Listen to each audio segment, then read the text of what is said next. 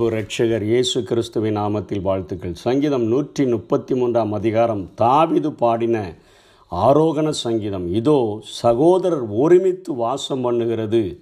எத்தனை நன்மையும் எத்தனை இன்பமுமானது என்று அவர் தொடங்குகிறதை பார்க்கிறோம். இதோ என்று சொல்லுகிற வார்த்தையானது வேதம் நம்மை ஒரு காண வேண்டியதொரு ஒரு முக்கியமான காட்சியை நாம் காண வேண்டும் என்று அழைப்பதற்கு இந்த வார்த்தையை பயன்படுத்துகிறது.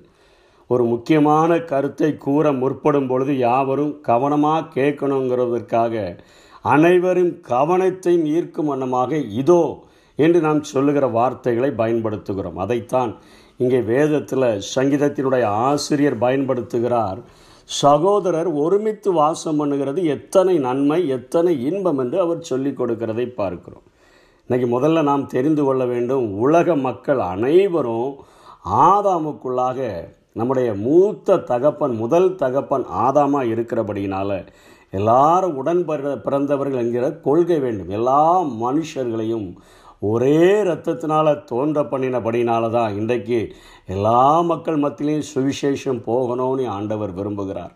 எல்லா மனிதரும் ரட்சிக்கப்பட வேண்டும். எல்லா மனிதரும் சத்தியத்தை அறிகிற அறிவை அடைய வேண்டும் என்று சொல்லி ஆண்டவர் சித்தமுள்ளவராய் இருக்கிறார். இருந்த போதிலும் இங்கே சகோதரர் என்று குறிப்பிடுவது ஆன்மீக நிலைமையில் மறுபடி பிறந்தவர்களை கிறிஸ்துவுக்குள் பிறந்தவர்களை சகோதர சகோதரிகள் என்று வேதம் குறிப்பிடுகிறார் அந்த நாட்களிலே இஸ்ரவேல் ஜனங்கள் இஸ்ரவேலுடைய மக்களுடைய கூடுகைகளை அவர்கள் அங்கே சகோதரர்கள் என்று குறிப்பிட்டார்கள். இந்த நாட்களிலே ஆண்டவருக்குள் பிறந்தவர்கள் உலக இரத்த சம்பந்தம் போல கிறிஸ்துவனுடைய இரத்தத்தினால் பிறந்தவர்கள் அவர்கள் எல்லாம் எல்லாரும் ஒரு ஐக்கியம். அவர்கள் எல்லாரும் சகோதரர்கள் என்று வேதம் சொல்லுகிறது. ஏன்னா யோவான் ஒன்றாம் அதிகாரம் பன்னிரெண்டு பதினைந்து பதிமூணு படித்து பார்த்தோன்னா அவருடைய நாமத்தின் மேலே விசுவாசம் உள்ளவர்களாகி அவரை ஏற்றுக்கொண்டவர்கள் எத்தனை பேர்களோ அத்தனை பேர்களும் அவர்களுடைய பிள்ளைகளாகும்படி அவர்களுக்கு அதிகாரம் கொடுத்தார். அப்படி பிறந்தவர்கள் இரத்தத்தினாலேயோ மாம்ச சித்தத்தினாலேயோ புருஷனுடைய சித்தத்தினாலேயோ பிறவாமல் தேவனால் பிறந்தவர்கள். இன்றைக்கு உலகத்தில் பிறக்கிற மனிதர்கள் அது இரத்தங்கள் ஒன்று சேருகிறபடினாலே பிறக்கிறதை வேதம் இங்கே காட்டுகிறது. ரெண்டு மனிதர்கள் ஆ மனி ஒரு கணவன் மனைவி ஒரு ஆண் பெண் ஒன்று சேரும் பொழுது அங்கே குழந்தைகள் பிறக்கிறது. அவர்கள் எப்படி பிறக்கிறாங்க? இரத்தத்தினால மாம்ச சித்தத்தினால நமக்கு ஒரு பிள்ளை வேண்டும் என்கிற எண்ணம் உருவாகிறபடியினாலே புருஷனுடைய சித்தத்தினாலாவது தான் இந்த உலகத்தில் குழந்தைகள் பிறக்கிறார்கள்.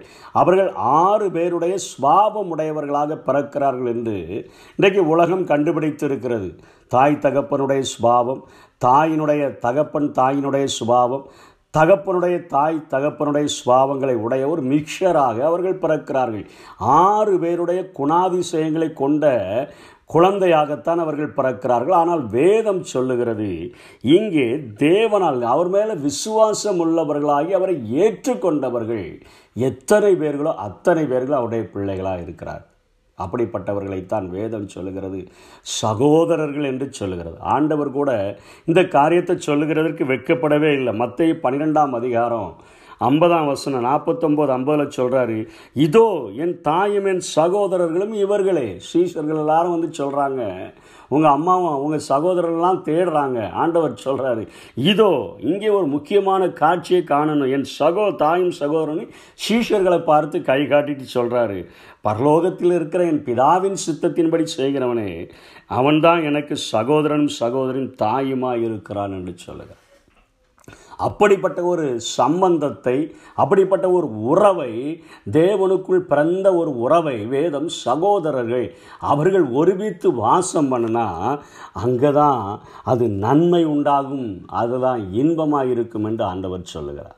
அது ஆரோனுடைய சிரசின் மேல் ஊற்றப்பட்டு அவனுடைய தாடிகளிலே வடிகிறதும் அவனுடைய அங்கிகளின் மேல் இறங்குகிறதுமான தைலம். அந்த நாட்களிலே ஒரு ஆசாரியனாக தேர்ந்தெடு கொள்ளப்பட்டவன் யாத்திராகும் முப்பதாம் அதிகாரம் இருபத்தஞ்சாம் வசனத்திலும் முப்பதாம் வசனத்திலும் அவர்கள் தயாரிக்கிற அந்த நல்ல தைலத்தை ஆரோனின் மேலும் அவருடைய குமாரனின் மேலும் ஊற்றி அவர்களை ஆசாரியர்களாக அவர்களை ஏற்படுத்தினது போல இன்றைக்கு கிறிஸ்து நமக்காக மிகவும் அருமையான ஒரு பிரதான ஆசாரியராக அவர் ஏற்படுத்தப்பட்டிருக்கிறார். அவருக்குள்ளாக பிறந்தவர்கள் தேவனுக்குள்ளாக பிறந்தவர்கள் இயேசு கிறிஸ்துவினுடைய நாமத்தின் மேல் விசுவாசம் உள்ளவர்களாகி அந்த பிரதான ஆசாரியனாகிய ஆரோனை விட விசேஷித்த ஆசாரியத்துவத்தை பெற்ற அவர் மேலே விசுவாசம் உள்ளவர்களாக இருக்கும் பொழுது நம்ம மேலே ஆரோனுடைய சிரசின் மேல் ஊற்றப்பட்ட தைலமானது அவர் நம்மை ராஜாக்களும் ஆசாரியர்களுமாய் மாற்றி இருக்கிறபடினால நம்ம மேலேயும் அந்த தைலங்கள் ஊற்றப்படுகிறது என்பதை இங்கே வேதம் காட்டுகிறது. அவர்கள் அன்றைக்கு ஊற்றப்பட்ட தைலமானது இன்றைக்கு நம்ம மேலே ஒரு அபிஷேகமாக பரிசுத்த ஆவியானவருடைய நிறைவாக நம்ம மேலே இறங்கி வருகிறது என்று வேதம் சொல்கிறது அது எப்படி இருக்குது பார்க்குறதுக்கு எர்மோன் மேலும் சியோன் பர்வதங்கள் மேலும் இறங்குகிற பனி அங்கே தான் அதிகமான பனி இறங்கும். உயர்ந்த மலைகளாகிய அந்த எர்மோனின் மேலே வெண் சிறகுகள் போல அநேக பனித்துளிகள் இறங்குகிறது போல எங்கெல்லாம் இந்த அபிஷேகம் ஊற்றப்பட்டு படுகிறதோ அங்கெல்லாம் ஆவியானவர் இறங்கி வந்து கிரியை செய்கிறவராக இருக்கிறார். பரிசுத்த ஆவியினால தேவ அன்பு அவர்களுடைய இருதயங்களை நிரப்பக்கூடியதாக இருக்கிறது என்று வேதம் சொல்லுகிறது. அந்த ஆவியானவர் இறங்கி வரும்போது மாத்திரம்தான் அங்கே கர்த்தர் என்றென்றைக்கும் ஆசீர்வாதத்தையும் ஜீவனையும் கட்டளையிடுகிறார். காரணம் என்ன? அங்கே தான் ஒரு உயிரூட்டம் இருக்கும். அங்கே தான் ஒரு வளர்ச்சி இருக்கும். என்று ஏனென்று சொன்னால் இயேசு இந்த பூமியில் ஊழியம் செய்யும் பொழுது அவருடைய சீஷர்களிடத்தில் கடைசி நாட்களில் நான் எடுத்துக்கொள்ளப்பட போகிறேன் நான் சிலுவை மரணத்திலே மறிக்கப் போகிறேன் நான் மூன்றாம் நாள் உயிரோடு எழுந்து நான் பரலோகத்திற்கு சென்று விடுவேன் என்றெல்லாம் சொன்ன பொழுது அவர்களுக்குள்ள யார் பெரியவனாக இருப்பான் என்கிற பயங்கரமான பிரச்சனைகள்.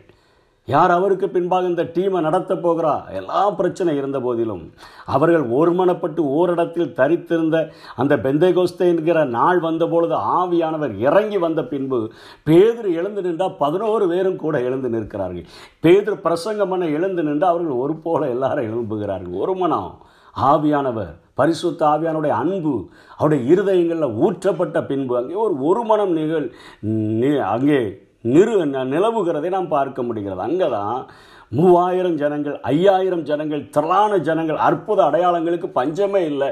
ஆவியானவர் முழு கிரியையும் அங்கே நாம் செய்கிறதை பார்க்கிறோம். அங்கே தான் தேவன் ஆசீர்வாதத்தையும் ஜீவனையும் கட்டளையிடுகிறார். இன்றைக்கி அநேக கூடுகைகள் காணப்படுகின்றன.